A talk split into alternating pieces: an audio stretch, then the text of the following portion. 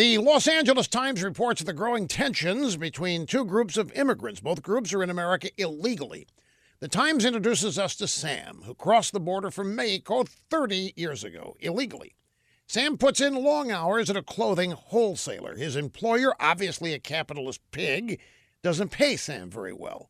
And we don't know if Sam's getting a bonus or raise due to the Trump tax cuts. All we know is that Sam is down on his luck. But still, Sam has kept hope alive for 30 years. He's tried to stay out of trouble, waiting for immigration reform to pass so that he could get amnesty. But now Sam is, in his own words, very bitter.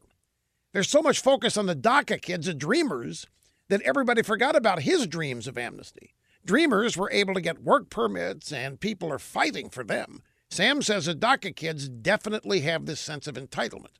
Imagine that. Sam's not alone in his bitterness. Many illegal immigrants are resentful that the DACA kids are getting a pass and that they're not. Attention's rising in the illegal immigrant communities. Illegal immigrants. Think of that.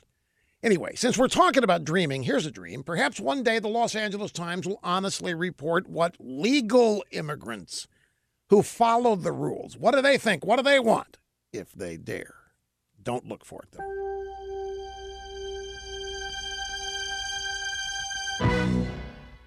Rush has just made his spectacular web service, Rush 24 7, even more spectacular. We have a special premium going on right now, a brand new tumbler that is free with every new subscription. Join today for Rush 24 7. Never miss a word of Rush's radio broadcast and get his new tumbler. All at rushlimbaugh.com. You're listening to the EIB Network.